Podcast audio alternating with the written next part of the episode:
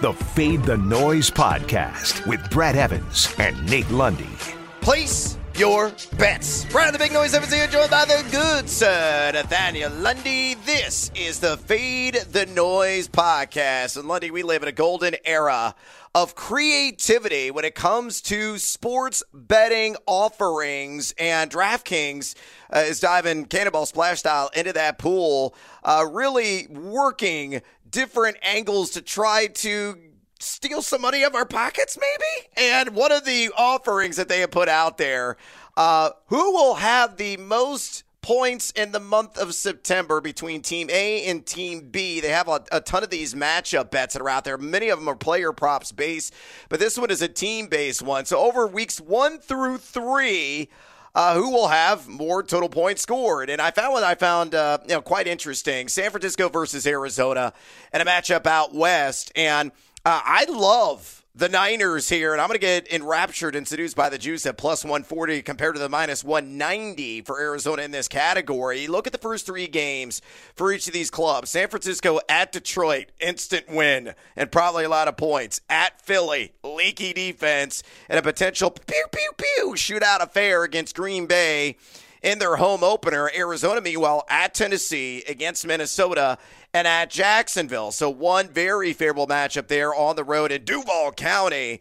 Uh, you know, pulling up uh, some of the fearless forecasters out there. You know, Mike Clay has his projected Arizona 74.6 points to San Francisco's 71.6. But seeing, um, you know, what we've absorbed in the preseason, reading between the lines the Lions and the Eagles and how generous those defenses are going to be this year, and the Packers uh, potentially work in progress in that category as well. I know it's Jimmy Garoppolo more than likely, though. Uh, Kyle Shanahan's not made a formal announcement who his star is going to be in that opener week one against the Hello Kitties, but I think San Francisco will outproduce Arizona. And again, at plus 140, I'm willing to lay a little action on that. So fade or follow. Niners, more points weeks one through three compared to the Arizona Cardinals. Man, we are just digging around finding all kinds of stuff. And yes, you are getting seduced by the juice, and you're getting seduced by, ooh, here's something even more fun that I can bet on. Oh, uh, yes, I like this a lot. This, this is just a fun one for me. I don't know that I necessarily have a lean one way or the other, but I do like the juice. I think this is fun. It makes the early season fun.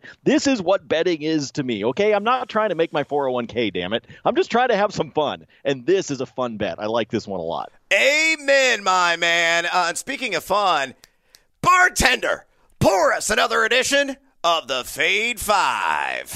Number five. All right, let's get after it. I reach out to uh, my buddies at PointsBet USA and hat tip to Patrick Eichner, who works in communications for them. I shot him an email and said, Hey, man, uh, based on the recent news in Los Angeles with the Sony Michel trade, based on the recent news, uh, and again in Duval County in Northeast Florida with Jacksonville and Travis Etienne, going under the knife and done for the season due to that Lisfranc injury. I said, hey, can you guys update the prayer prop uh, lines on Darrell Henderson and James Robinson? And Patrick said, yeah, I can oblige. So he reached out to the odds makers and the guys running the books there, PointsBet, created these props just for us. And this is the subject matter of today's Twitter poll. Vote right now at Noisy Huevos. Uh, I will share the results of the Twitter poll along with your comments. And this is what the poll is asking. Which one would you sledgehammer the over on? James Robinson, 950.5 rush yards. We're going to have coming up here a little bit later on the pod.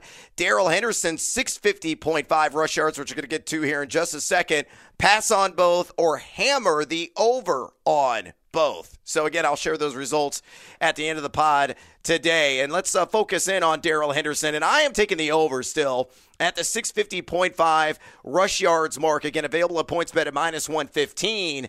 What is really fascinating, has been quite the roller coaster ride this season with this player prop uh, tied to Henderson. It opened at like 500.5 pre Cam Akers Achilles rupturing. Then it ballooned to 925.5 after. Now it's kind of settled there right in the middle, and I still think it's a pretty good value. Look, I know that Sony Michel's coming over, and it's another arthritic knee in the City of Angels. They're a magnet for those, apparently. Uh, but I still believe that Henderson is going to lead up this RBBC. Yes, he is injury prone. Yes, Sean McVay is not going to rely on him, you know, any more than 17, 18 touches per game. But if he gets 14, 15 carries per contest, I think he can average 40 rush yards per game and sail past this and wind up in the 700 to 750 yards range. Sure, the advanced analytics uh, rather unsightly for Henderson. He was RB 39 in YAC per attempt last season, only forced a missed tackle 15.9% of the time, but an improved offensive environment uh, with a massive upgrade going from Jared Goffel to Matthew Stafford. And again, with my, you know, peering into the crystal ball, believing he's going to get 14, 15 carries per contest. I think Henderson, again, 700, 750 yards, achievable for him. So fade or follow my over. Darrell Henderson, 650.5 rush yards, minus 115 a points bet. I'll take 14 carries and an average of three yards a carry. I'll carry the one, or boom, there you go. Yeah, you're right. It's it's a very doable number, despite how uh, maybe unpredictable things might be with Sean McVay. I still right. think that regardless of who's on the roster, who's got arthritic knees other than you and I, uh, things like that. Like I'm I'm I'm good with this because it's still not that big of a number. I mean, even with even with the potential of sharing some of those carries with what could happen with this team, again, 14 carries. If he can average three yards a carry, he gets to where he needs to be and you cash a ticket. So I'm with you on this one. It still is a number that is doable despite the question marks in that backfield. Yeah, I got to remember too they got a supportive defense. So there could be some yep. nice positive game scripts early and often late into the fourth quarter, and Henderson could be that battering ram that salts away the clock. Number four. Going from left coast to right coast, let's talk about the other subject in today's Twitter poll, and that's James Robinson, the pride of the Illinois State Redbirds, just right up the road here, right up Interstate 55 uh, here in the great uh, state of the land of Lincoln, from where yours truly is at. And you look at James Robinson, the line of points bet, 950.5 rush yards, minus 115. I'm also taking the over, and I'm breaking out the the sledgehammer on that one, Lundy. No, I'm not worried about stupid Carlos Hyde. I understand he may have incriminating pictures of Urban Meyer from their days at the Ohio State, and Meyer has some sort of crush on the guy. But I think Hyde, who is largely rubbish, uh, is only going to get around six to eight carries per game or overall touches per game. Robinson's got to be the main man, which he was last season, and he put up banner numbers 240 carries on the ground, 1,070 yards. Uh, rushing overall, he was RB6 in total yards created. He was top 15 in yards after contact per attempt at 3.18. Yeah, I mean, there is some concern there about game scripts because Jacksonville may not win five games this year. And yes, the offensive line has been a bit of a turnstile here in the preseason, but Trevor Lawrence is an upgraded quarterback over Gardner Minshew. Uh, thank God he won the job. Nobody saw that coming. Uh, you're going to have DJ Chark back, hopefully for week one, coming off that finger injury to go along with Laviska Shenault, to go along with Marvin Jones. So I think James Robinson uh, is only going to be supplanted in bits and pieces this season. So based on volume alone, uh, I think he crushes oh, the over on this and is comfortably in the low thousands when it's all said and done. So fade or follow. James Robinson going to be a sophomore sensation this season. My over 950.5 rush yards available points bet minus 115. What say you? Well, I'm still a little bit worried overall about this offense. I'm really hoping that, you know, screw today's pod. I'm really hoping everybody was paying attention on Tuesday when we told them that you could still get James Robinson at 650 yeah, at Caesars on Tuesday morning because they hadn't taken it down yet. So uh, hopefully you jumped on that one like I did. And you know me, I hate season long props, but that one was too juicy to pass up. Um, I, I think that he can get there. I do have concerns, obviously, about this team. We've talked about whether or not they can actually get past Houston in week one. And then after that, it just turns into a snowball of suck uh, on their schedule. So it's going to be pretty ugly. I think Robinson can get there. He was obviously that fantastic player last year, especially for those of you that got him on the cheap for your fantasy squads. Um, so I'll follow you on this one, but I think this is going to be a lot closer than you think. James Robinson. It's worth some scratch. Meow! Bet on that Jaguar. Number three. All right, let's move on. Uh, we talked about a matchup bet at the top between two teams. Let's do it with two players, and let's focus on the quarterback position here. Jared Goff or Ryan Fitzpatrick. Who will have more passing yards uh, when the dust settles of the 2021 NFL regular season? And believe it or not, it is juice to Jared Goff Yes, Mr. Awful himself at minus 140 and Fitz at plus 110. And yes, I'm going to get seduced by the juice. I love me some Ryan Fitzpatrick. I've said it before, I'll say it again. I want to get entangled in some of those beard hairs, baby. I love the man. Uh, he's a ton of fun, plays with unbridled enthusiasm and passion, and he is in a great situation offensively with Terry McLaurin. Uh, you add Dyami Brown uh, via the NFL draft, and he's made some splashy plays in the preseason and in training camp. You got Antonio Gibson there, Logan Thomas as well, Curtis Samuel coming over from Carolina. Uh, and you look at Fitz, you know, he was a pretty accurate quarterback last season. The nine games under center for the Miami Dolphins uh, before uh, Tua stepped in. He was QB 12 at adjusted completion percentage. Goff stinks. Now, he was QB 7 at adjusted completion percentage last year, but that was due to the brilliance of McVay masking his weaknesses and focusing on his strengths. He's not going to have that luxury, not with Dan Campbell and company there. And the uh, building dumpster fire that is Detroit. Uh, now you look at some of the prognosticators out there. Mike Clay has got uh, Fitz projected for just 4102 and Goff for 4370. Ratcliffe has uh, the two projected for 4263 for Fitz and 4337 for Goff. But fantasy football today, I think's got this right. Fitzpatrick at 39.43 and Goff at 34.59. I get that Detroit's going to be scoreboard chasing, but I'm going to go with a better offensive environment. And of course, too, McLaurin is a premier field stretcher. So, fade or follow, my Ryan Fitzpatrick will have more passing touchdowns than Jared Goff plus 110 at DraftKings. Well, can I peel back the curtain for just a second here, Brad? Yes. Can I peel back the curtain? See the wizard. Uh, when I when I went to get ready for this morning's pod and I was checking your notes, in your notes you actually had this down that you were going for which one of them would have the most rushing yards. Oh! And I was like I was like, what in the hell is he talking well, about? Yeah, that was, I, a, course, that was a mistake. Not, uh, not I, enough coffee this morning. Well, no, and I was thinking to myself, okay, they're both kind of statues, but I could see the Lorax scrambling around a little. So here I am trying to think about this, and then I went, wait a minute, this has got to be wrong. I of course went saw DraftKings. I was like, oh, okay, he meant to say passing yes, yards. Yes, yes, I'm with you on this one. I think this is juiced in the wrong direction. I'll take the juice with Fitzpatrick. I will take the fact that he's got Scary Terry to throw the ball to. Um, I I get the scoreboard chasing that you talked about, but again Goff's going to be kind of running for his life as in a bad way um, because I think that that offensive line is going to uh, cause him some issues. I think that team is going to be in trouble a lot, and I would rather take the guy that's in a really solid environment with a stud wide receiver in McLaurin. So yeah, between these two with the passing yards, uh, yes. I will go. I will definitely go with Fitz. Run or pass, Ryan. Go. Stick around for our top selections in Major League Baseball plus bonus time. Number two. Lundy, uh, I'm a bit of a bitter Betsy right now because last night uh, I had a two legger and I had the over on strikeouts at uh, five and a half for Luis Castillo. And I had that matched up with the under in the Padres and Dodgers game. And I only won half of that wager because we had a push on the eight. Uh, and it was one to one, one to one after nine innings. And of course, with the new stupid, hey, we're going to put a man on second base, we're going to put him in scoring position rule. Uh, they kept just you know rolling guys through and touching home plate. And it was a five to three final. That's a bad beat on my two leg parlay. Uh, I hate those. I I, hate hate, those that feeling. well. Well, yeah, I tell you what, we're going to get back in the saddle. We're going to go with another two leg parlay and shun the gambling gods for doing us dirty last night. And give me Zach Eflin over four and a half strikeouts against the Arizona Diamondbacks. And I'm going to slap that together with the Boston Red Sox. Uh, that was a terrible Boston accent, by the way. Uh, just to win straight up against Minnesota, plus 128 available at DraftKings. Why do I like Eflin on the over four and a half Ks?